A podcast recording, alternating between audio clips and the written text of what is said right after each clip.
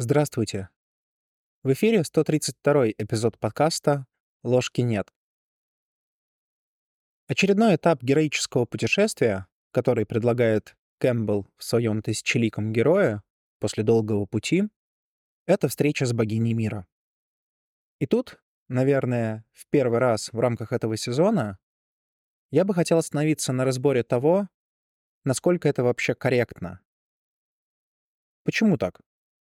Да потому что я несколько недель ходил и думал, как вот эту встречу с богиней связать со множеством жизненных историй и мифов. И в итоге так и не понял, как это сделать. Вот в чем прелесть мономифа, предложенного Кэмпбеллом? В том, что он универсален. Независимо от времени, места, культуры, типа, все истории о герое содержат универсальные мотивы. Да, где-то они выражены более явно, где-то сокрыты в толще метафор. Да, где-то какому-то этапу может быть уделено больше внимания. Но суть остается неизменной. Каждый элемент мономифа присутствует в истории. А вот с встречей с богиней мира возникает некоторая сложность. Какая? Собственно, об этом мы и поговорим в новом эпизоде. Я предлагаю такой план. Сначала мы попробуем понять логику Кэмпбелла и проанализировать его аргументы и примеры, после чего подумать, а может ли быть структура мономифа несколько иной. Итак, о чем говорит автор в соответствующей главе «Тысячеликого героя»? Он начинает свой рассказ с ирландского мифа о принце острова Одиночества и хозяйке или королеве удивительного пылающего колодца Тубертинте. Интересующиеся могут самостоятельно знакомиться с этой историей. Нам же важна здесь аналогия. По сути, речь идет об известной всем спящей красавице. Конечно, смысл нарратива несколько глубже. Кэмпбелл пишет. Хозяйка дома сна — это хорошо известный персонаж сказок и мифов. Мы уже сталкивались с ней, говоря о образах Брунгильды и маленькой спящей красавицы. Она — образец красоты, воплощение мечтаний, желанная цель земных и внеземных поисков каждого героя. Она мать, сестра, возлюбленная, невеста. Все, что в этом мире манит нас, все, что сулит наслаждение, все это знаки ее существования, если не в реальном мире, в его городах и лесах, то в глубинах сна. Ибо она — воплощение совершенства. Она сулит душе, однажды познавшей ее и вновь вернувшейся в обыденный мир из иного мира, странных грез и причудливых видений, блаженство, которое посетит ее вновь и вновь. Она несет покой, она питает. Она хорошая мать, молодая и красивая, которую мы когда-то познали и даже ощутили ее вкус, давно в далеком прошлом. Итак, здесь автор явно указывает, что смысл истории гораздо глубже, чем кажется на первый взгляд. Красивая спящая девушка символизирует мечту о блаженстве, отголоски которой можно видеть в фантазиях Харая. По сути, это некоторая часть души, которая ныне недоступна и спит, но пробуждение которой — это правильно, в широком смысле этого слова. И это позволит расширить горизонты понимания. Пока что все выглядит нормально и понятно. Да, действительно, можно связать подобного персонажа с персонажем богини мира, с архетипом Великой Матери, дающей дары и наслаждения своей светлой ипостаси. Почему именно с ней? Ну, потому что Кэмпбелл сам про это говорит чуть дальше, указывая на вторую, темную сторону этого архетипа. Он приводит в пример богиню Кали. Скульптурное изображение богини в храме представляло ее в двух ипостасях одновременно — в ужасной и милосердной. Ее четыре руки представляют символы ее вселенской силы. Верхняя левая рука угрожающе воздета с окровавленной саблей. Нижняя схватила за волосы отрубленную человеческую голову. Верхняя правая рука поднята в жесте «не бойся». Нижняя простерта в даровании благ. На шее у нее ожерелье из человеческих голов. Ее юбка сделана из отрубленных человеческих рук. Ее длинный язык высунут, чтобы лизать кровь. Она представляет собой космическую силу, всеединство Вселенной, единство всех противоположностей. Она парадоксальным образом сочетает в себе ужас абсолютного разрушения с безличным и при этом материнским утешением. Итак, связь персонажей с таким архетипом, казалось бы, логически вытекает из текста. Более того, в иных историях мы также видим похожие аналогии, например, в небезызвестном мифе об Эдипе, где и Акаста, и де-факто, и де-юре является матерью персонажа. В чем же тогда загвоздка, вы можете спросить? На мой взгляд, ключевая загвоздка в тайминге. Что я под этим имею в виду? Ну вот если мы вспомним «Спящую красавицу», то сюжет, собственно, заканчивается как раз плюс-минус на пробуждении ее. То есть, по сути, это кульминация истории. Но тот этап, который мы рассматриваем в текущем эпизоде, это не конец. Даже сам Кэмпбелл пишет, что встреча с богиней — это финальное испытание для героя. Но не сражение, не финал. Другой миф, который цитирует автор, миф о берландском царе Эохаиде, похож на предыдущий. В нем, правда, женщина не просыпается, но преображается, на чем, собственно, и заканчивается сюжет. Хотя справедливости ради, например, классическая сказка о царевне лягушке имеет совершенно другой тайминг. Там первое преображение возникает в начале истории и фактически служит завязкой. А если вспомнить Бабу-Ягу, очевидным образом символизирующую архетип Великой Матери, то ее мы можем охарактеризовать чем угодно, кроме как воплощение совершенства, о котором говорит Кэмпбелл. Конечно, она тоже может даровать блаженство, правда, в виде основного блюда в печи. А классический миф о Тесее. Ариадна, конечно, выглядит несколько иначе и помогает главному герою, но на материнский архетип она уж никак не тянет.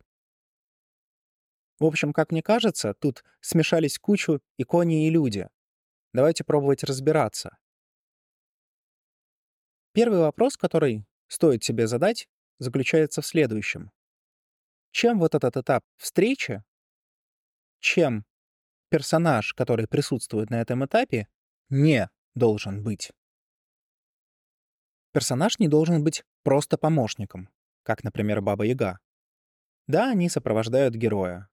И да, мы про них уже говорили. Но помощники могут воплощать совершенно различные архетипы. И Великой Матери, и Отца, и Тени. Тут все слишком индивидуально. Тут зависит от конкретного героического путешествия. А тут самое важное в этом этапе, чтобы он тоже был универсальным, иначе суть мономифа теряется. Другое наблюдение указывает на то, что мы в большинстве своем говорили про маскулинные мифы, где главными героями выступают мужчины. Если же протагонистом является женщина, то ситуация несколько меняется. И сам Кэмпбелл пишет. Когда же искатель приключения в такой ситуации не юноша, а девушка, она, благодаря своим качествам, своей красоте и своему страстному желанию, достойна стать супругой бессмертного. В этом случае небесный жених спускается к ней и ведет к своему ложу, независимо от ее желания. И если она избегала его, то пелена спадает с ее глаз. Если она искала его, то ее желание находит удовлетворение. И тут получается интересный момент. Видимо, речь все-таки должна идти о персонаже, который имеет противоположный от главного героя пол. И тогда все встает на свои места. Напрашивается очевидный ответ на кого этот персонаж похож, кого он представляет. Сизигию или аниму или анимуса. Во-первых, Сизигия всегда противоположна по полу эго. Поэтому встреча с богиней превращается в встречу с божеством. Во-вторых, и анима, и анимус выполняют важнейшую функцию в психике. Функцию проводника. Проводника во внутренний мир, к самости. Поясню на более прозаичном примере. Вот в целом вектор движения человека может быть направлен или вовнутрь, или вовне, то есть во внешний мир. И есть два архетипа, помогающих в каждом из этих путей. С внешним миром помогает разбираться персона или социальная роль, которую мы играем. Для чего она нужна, ну, думаю, объяснять не стоит. Тут наши пословицы хорошо работают. В чужой монастырь со своим уставом не ходит, или с волками жить по волчьи выть. Социальные роли позволяют нам адаптироваться к социуму и при смене обстоятельств не заниматься перестройкой всей личности, а подправить лишь персону. Анима и анимус выполняют аналогичную функцию, но в противоположном направлении. Когда интенции человека направлены на себя, ему также нужна помощь во взаимодействии. И тут, кстати, уместно вспомнить одну очень важную мысль Юнга, за которую ему можно поставить отдельный памятник. В своей работе «Психологические типы» он предложил классификацию людей по нескольким категориям. Две из них, думаю, знакомы всем — экстраверсия и интроверсия. Помимо них, Юнг выделил еще четыре функции — мышление, чувство, ощущение и интуиция. Само деление, конечно, интересно, но с подобными типологиями всегда есть одна большая проблема. Они редко являются универсальными. Но нам важно сейчас не это. Нам важна не типология, а гипотеза Юнга. Гипотеза о том, что человек не может иметь все свои функции одинаково хорошо развитыми. Более того, Юнг утверждал, что от природы каждому человеку дана так называемая ведущая функция, которая просто хорошо работает и точка. А вот противоположная ей, подчиненная функция, работает не очень. И вот здесь гений Юнга сформулировал очень важную мысль. Именно через подчиненную функцию человек развивается и получает важнейшие инсайты. Вот такой вот парадокс. К чему этот ликбез? К тому, что в некотором роде что анима, что анимус представляют собой как раз нечто непознаваемое человеком. Мало того, что эти архетипы сами по себе сложны, так еще и невозможно построить жизненные аналогии. Мужчина может стараться сколько угодно думать как женщина, но не может иметь соответствующие переживания. Поэтому понять аниму, или наоборот анимуса для женщины, это крайне непростая задача. И решать ее получается исключительно через символизм. О чем, собственно, и идет речь в мифах. Кто есть спящая красавица? Это анима главного героя, находящаяся в состоянии сна, потому что он ее не осознает, ну или какой-то ее аспект. Кто есть царевна-лягушка? Анима, про которую главный герой думает, что она ужасна, хотя на самом деле она прекрасна. Кто есть чудовище из «Красавицы и чудовища»? Анимус, принявший в силу неинтегрированности ужасные формы. Кстати, тут очевидным образом появляется и связь с архетипами Великой Матери и Великого Отца, только не совсем такая, которая ее рисует Кэмпбелл. Мы в ранних эпизодах уже говорили о том, что героические путешествия крайне характерны для первой половины жизни. Чем еще характеризуется в психологическом плане этот период? Сепарацией, отделением от родительской семьи и созданием собственной. А теперь давайте зададим вопрос. Какой важный процесс происходит при сепарации? ну, помимо очевидных, происходит разделение образов матери и аниме, отца и анимуса. Изначально, что анима, что анимус, слиты с образами соответствующих родителей. Почему?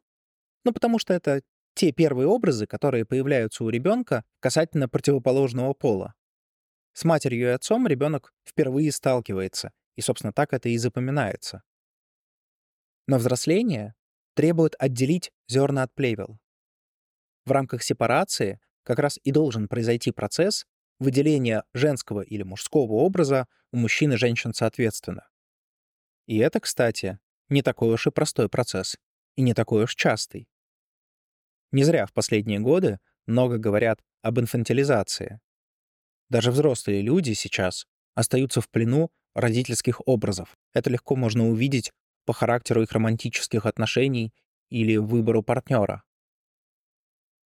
Поэтому да, развитие образа Сизигии является важной задачей героического путешествия. И именно поэтому они появляются на пути. И царевны-лягушки, и спящие красавицы, и королева. Поэтому эти образы часто пассивны, спят или представлены уродливо. То, как об этом мыслит эго, так бессознательное то и отображает. И тут, в завершение, давайте еще раз вернемся к ключевому вопросу. В чем задача пути героя? Не в том, чтобы победить чудовище, а в том, чтобы найти путь к своей душе. А анима с латинского так и переводится — душа. С вами был подкаст «Ложки нет». До новых встреч!